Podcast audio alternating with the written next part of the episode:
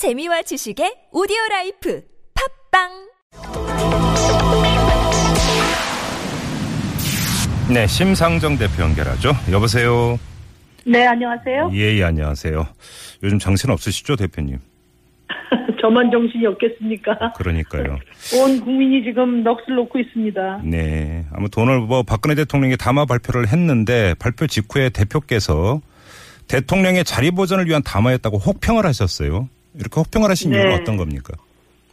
그러니까 오늘 국민들이 그 듣고자 한 것은 개인 박근혜의 소회를 듣고자 한 건 아니지 않습니까? 네네네. 대한민국 국정의 그 최고 책임자 네. 대통령의 입장을 듣고자 한 건데요. 음, 오늘 대통령이 담화에서 말씀을 하셨어야 될 일은 말은 두 가지라고 봐요. 하나는 무엇 잘못했는지 그동안의 경위를 소상하게 고백하고 네. 대통령으로서의 책임을 분명히 인정하는 것이어야 했다. 네. 그렇게 생각을 합니다. 음. 근데 에, 뭐 아시겠지만 검찰 수사가 진행 중이라는 핑계로 네. 어, 그간의 경위에 대해서 어, 설명이 다 생략됐어요. 네. 그리고 또 대통령이 직접 지시하고 어, 챙겼던 모든 불법을 최순실 개인의 책임으로 떠넘겨 버렸단 말이에요. 예, 예. 이런 책임의 피 담화를 과연 국민이 수용할 수 있겠나? 음, 어, 저는 대통령이 에, 국민이 준 마지막 기회를 차버렸다고 생각합니다. 그래요. 아, 이번이 마지막 기회였다 이렇게 보시는 겁니까? 어, 예를 들어서 그렇죠. 대통령은 담화 내용에 지금 그, 그 무게중심을 둔 게 필요하다면 검찰 조사를 받겠다. 뭐 이거를 나름의 카드로 생각하고 지금 던진 것 같은데 어떻게 평가하세요?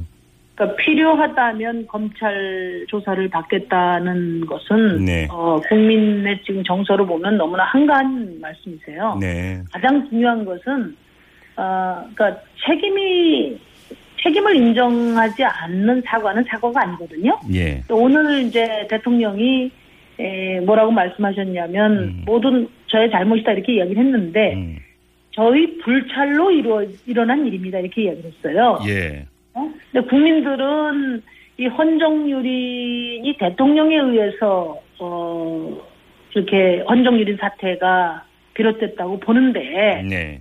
이 불찰이라는 말은 잘 살피지 못해서 일어난 일이라는 뜻 아닙니까? 그렇죠. 그러니까 예. 어, 네, 나랑 오랫동안 사적 관계를 맺은 최순실을 잘 내가 어, 관리 감독을 못해가지고 일어난 일이다. 예. 이렇게 책임 회피를 한 거죠. 그런 자세로 어, 검찰의 에, 수사를 받겠다는 것은 예. 그러니까 뭘 수사를 받겠다는 겁니까? 음. 최순실의 잘못은 최순실이 에, 최순실을 수사하면 되는 것이고요. 예. 그럼 대통령 자신의 에, 책임에 대해서 오늘 인정하지 않았기 때문에 예. 에, 검찰 수사를 받게 저 검찰 수사를 받겠다는 것은 진정성이 없는 음. 에, 그런 그 면피성 발언이라고 봐요. 알겠습니다. 지금 정의당 같은 경우는 퇴진 촉구 행동에 들어가 있는 상태 아니겠습니까? 그러면 정의당의 입장은 박근혜 대통령은 자리에서 물러나야 된다 이런 입장입니까? 그렇죠. 저희는 에, 지금 모든 이 헌정 그 유린 네. 국정 어, 중단 상황을 해결하는 해법의 네. 출발이 대통령이 에, 물러나는 것이 출발점이다 이렇게 생각합니다. 네. 왜냐하면은 아마 그 우선 우리, 우리 국민들이 이 직관적으로 음.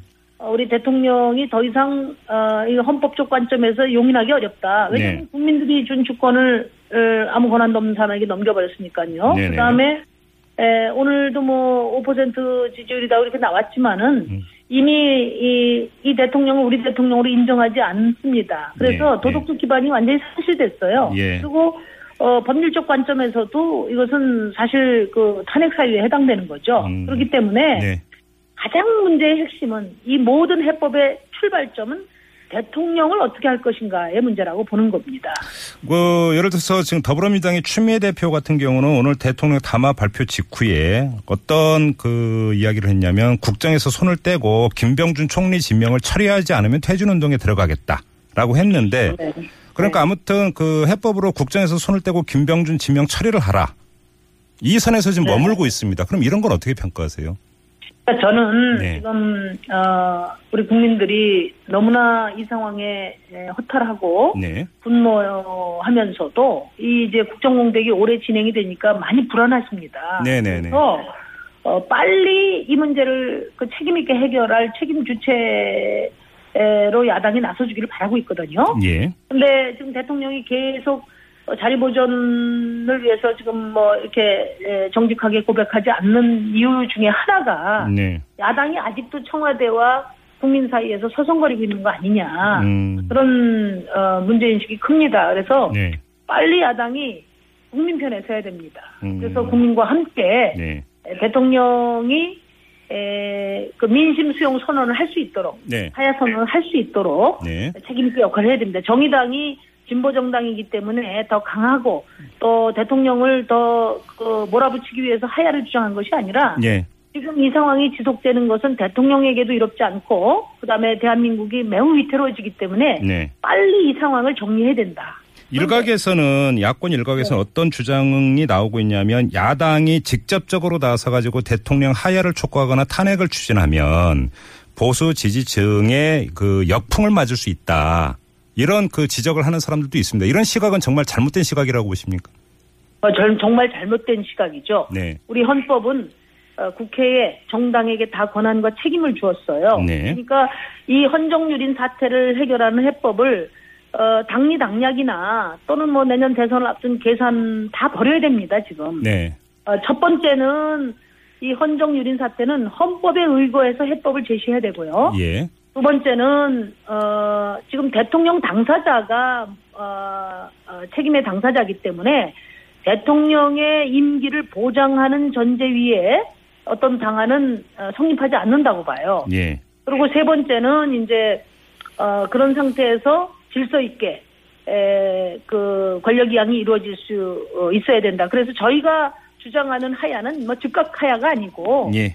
어, 정치적 타협을 통한 질서 있는 하야를 주장하는 겁니다. 알겠습니다. 대통령이 에, 물러나라는 민심을 받아들이고 네. 받아들여서 물러나겠다. 음. 그리고 어, 그럼 국회가 내가 물러날 테니 국회가 과도중립 내각을 구성해 달라. 네. 그리고 권력 이양까지 에, 최대한 협조하겠다. 이런 선언을 하도록 어, 강력하게 압박을 해야 되고 그렇게 네. 하면 하야 시점도 정책으로 합의해서 음. 어, 대통령에게 제시할 수 있는 거거든요. 예. 그렇게 해야 이게 에, 그 제대로 정리가 되지. 음흠. 지금 어, 하야가 헌정 중단이라고 이야기하는데 그건 안 맞아요. 하야를 하면 다 헌법에 어떻게 하라고 돼 있습니다. 가장 좋은 것이 정책 합의를 통해서 대통령이 스스로의 잘못을 인정하고 더 이상 통치불능 상태라는 것을 받아들이도록 하는 것이 야당이 해야 될 가장 큰 책무고 그리고 여서야대를 국민들이 만들어진 이유라고 저는 봅니다. 근데 그래서, 여기서 예. 뭐 보수의 역풍이니 뭐니 이건 다 선거공학이에요. 음. 그러면 우리 국민들 야당에 대한 그 저 불신도 커질 겁니다. 예, 이게 그래서 이제 내년 4월 재보궐 선거일에 조기 대선을 치르자 이런 로드맵을 그래서 제시를 한 거군요.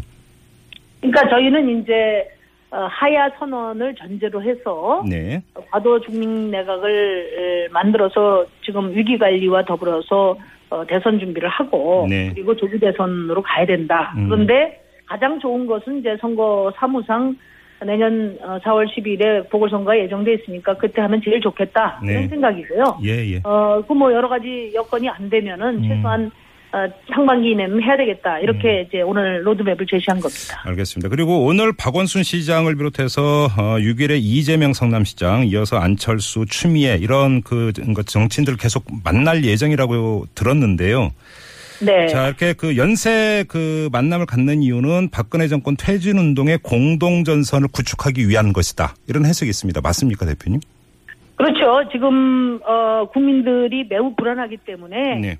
지금 제 정당, 정치인, 시민사회계가 합쳐서 음, 어, 한 목소리로 어, 전국에 해법을 내놔야 네. 대통령도 어, 지금 다른 생각을 안 하실 거라고 보거든요. 예.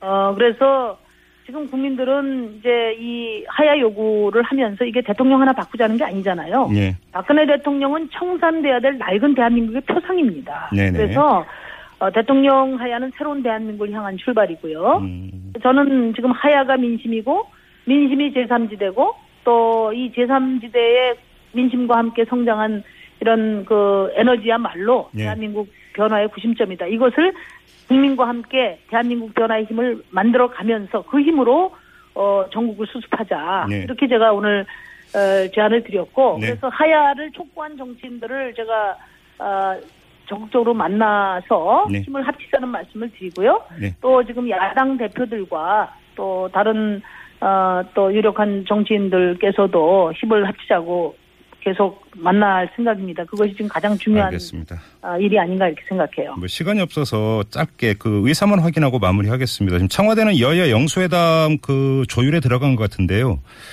영수회담 그 다른 야당 대표들도 받으면 안 된다고 보십니까? 어떻게 해야 된다고 생각하세요? 그, 그, 김병준, 그, 총리 지명자. 지명 철회에 대해서 의지가 없잖아요. 오늘 말씀을 안 하셨잖아요. 예, 예. 그러니까 어제 우리가 김병준 총리의 일방적 그, 그 내정에 대해서 네. 어? 이것은 어, 국민 우롱 국회 무시 이 대통령 막가자는 얘기다 이렇게 에, 한 목소리로 야삼당이 이야기를 했습니다. 예. 아, 그렇기 때문에 에, 지금 김병준 내각을 계속 고집하는 한 예. 아, 야당이 대통령과 자리를 함께할 수는 없다 이렇게 생각합니다. 알겠습니다. 자, 말씀 여기까지 들을게요. 고맙습니다, 대표님. 네, 네, 감사합니다. 네, 지금까지 정의당의 심상정 대표였고요.